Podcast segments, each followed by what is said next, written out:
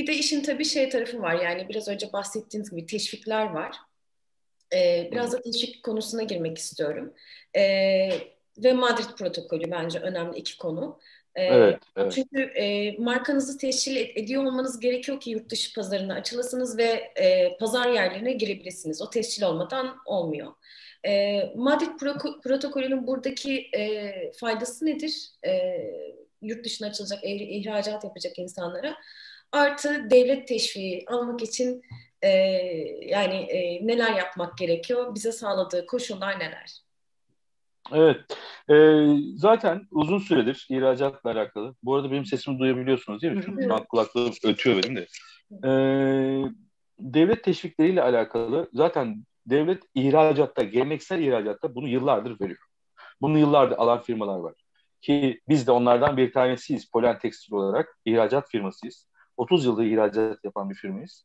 E, yurt dışında high fashion markalara işte Descoret gibi, McQueen gibi, Prada gibi markaların fason üretimleri yapılıyor. Teşviklerden yararlanıyoruz. Mikro ihracatta, e-ihracatta verilen e, devlet teşvikleri e, yine aslında bunların e, bir yan dalı gibi düşünebilirsiniz. Burada devlet diyor ki ben teşvik veriyorum. Bazı başlıklarda teşvik veriyorum. Ancak diyor bunun bazı prosedürleri var. Lütfen bana o prosedürlerle gel diyor. Birincisi Türk markasısın.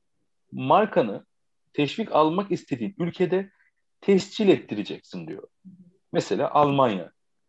Şimdi Madrid protokolü ne demek? Madrid protokolü VIPO başvurusuyla diğer adı da Madrid protokolü VIPO başvurusu ikisi aynı anlama geliyor.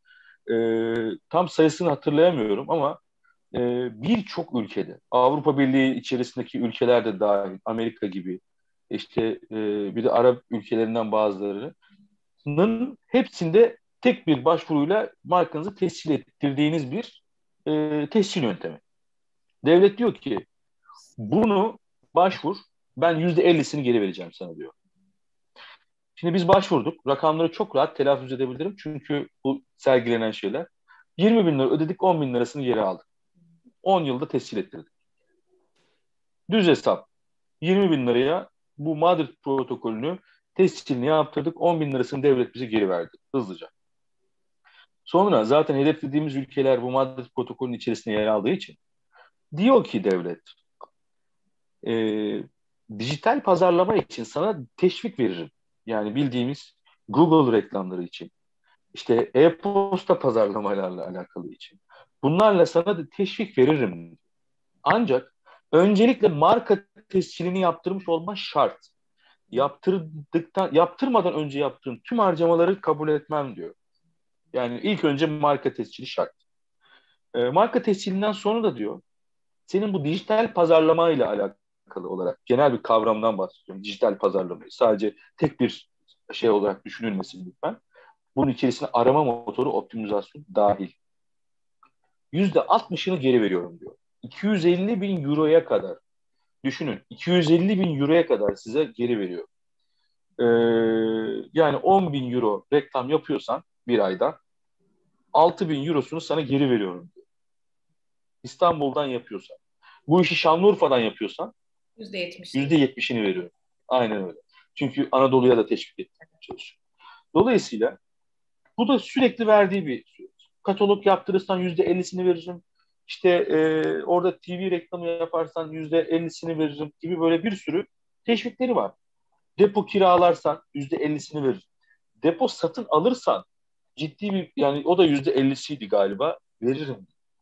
Çünkü neden? Türk malını yurt dışına ihraç etmeye çalışıyorsunuz. Yurt dışındaki yabancı uyruklu insanlara ulaştırmaya çalışıyorsunuz. Burada devletin verdiği başlıklar var. Mesela pazar yerleri bizden entegrasyon istiyor. Şart. Entegrasyon şartı istiyor. Zalando diyor ki biz diyor sizin e, genel olarak kabaca söylüyorum. Stokta olmayan mal satmam. Ben bu yüzden Zalando'yu diyor. Müşterimi mağdur etmem. Full filmin çalışacağım. Ürünü bana göndereceksin ve bir ara bir program olacak. Kabaca bunu Sesim geliyor mu şu anda? Geliyor. Heh, tamam. Kulaklık hakkın rahmetine kavuştu. Ee, bu konuda diyor ki bir entegrasyon ihtiyaç var. Bu entegrasyon, entegrasyonu biz yazdırıyoruz. Türkiye'de bu entegrasyonu yapan e, bir firma yok.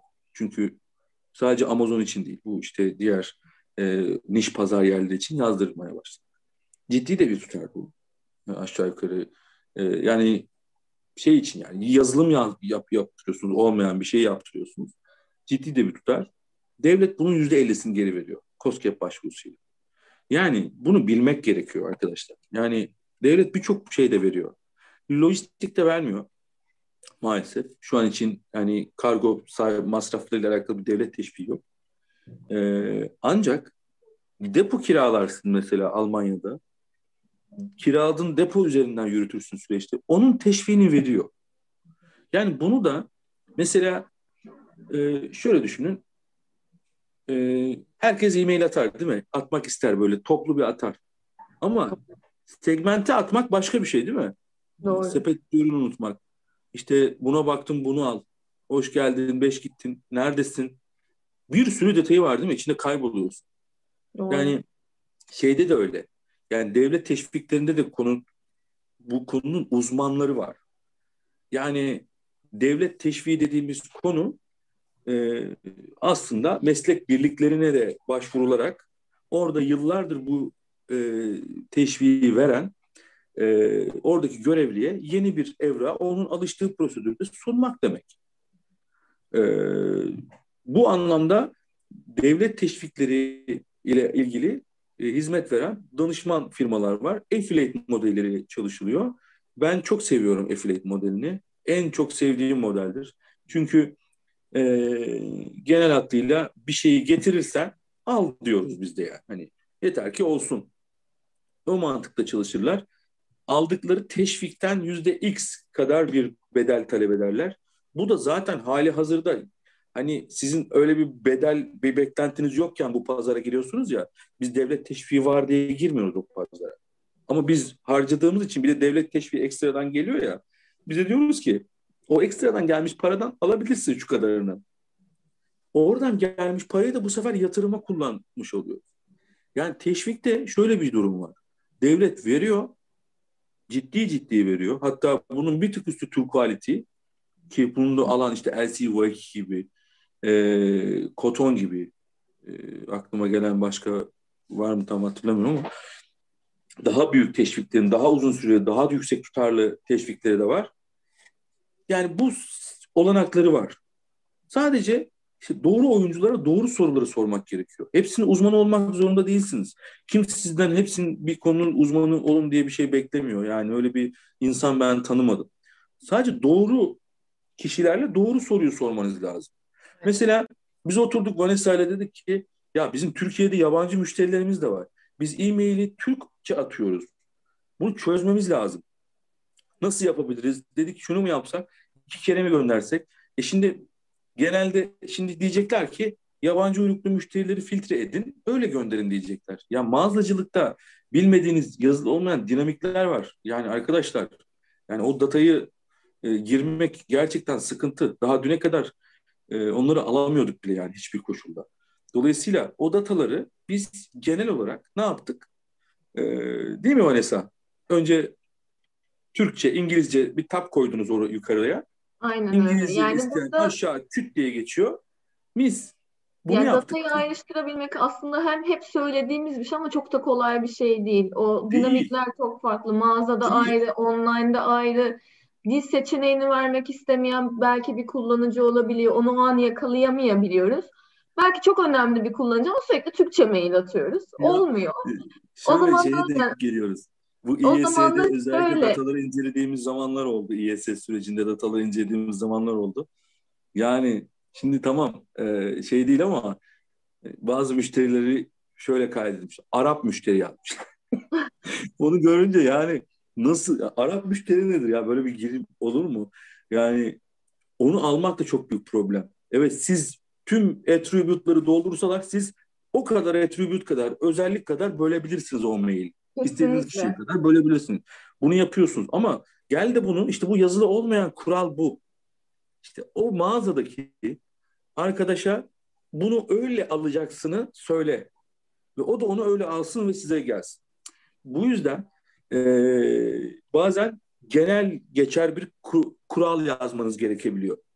Ben de istemezdim. Hı hı. İngilizce mesela başlıkta takılıyoruz ama. Mailin evet. içinde çok güzel.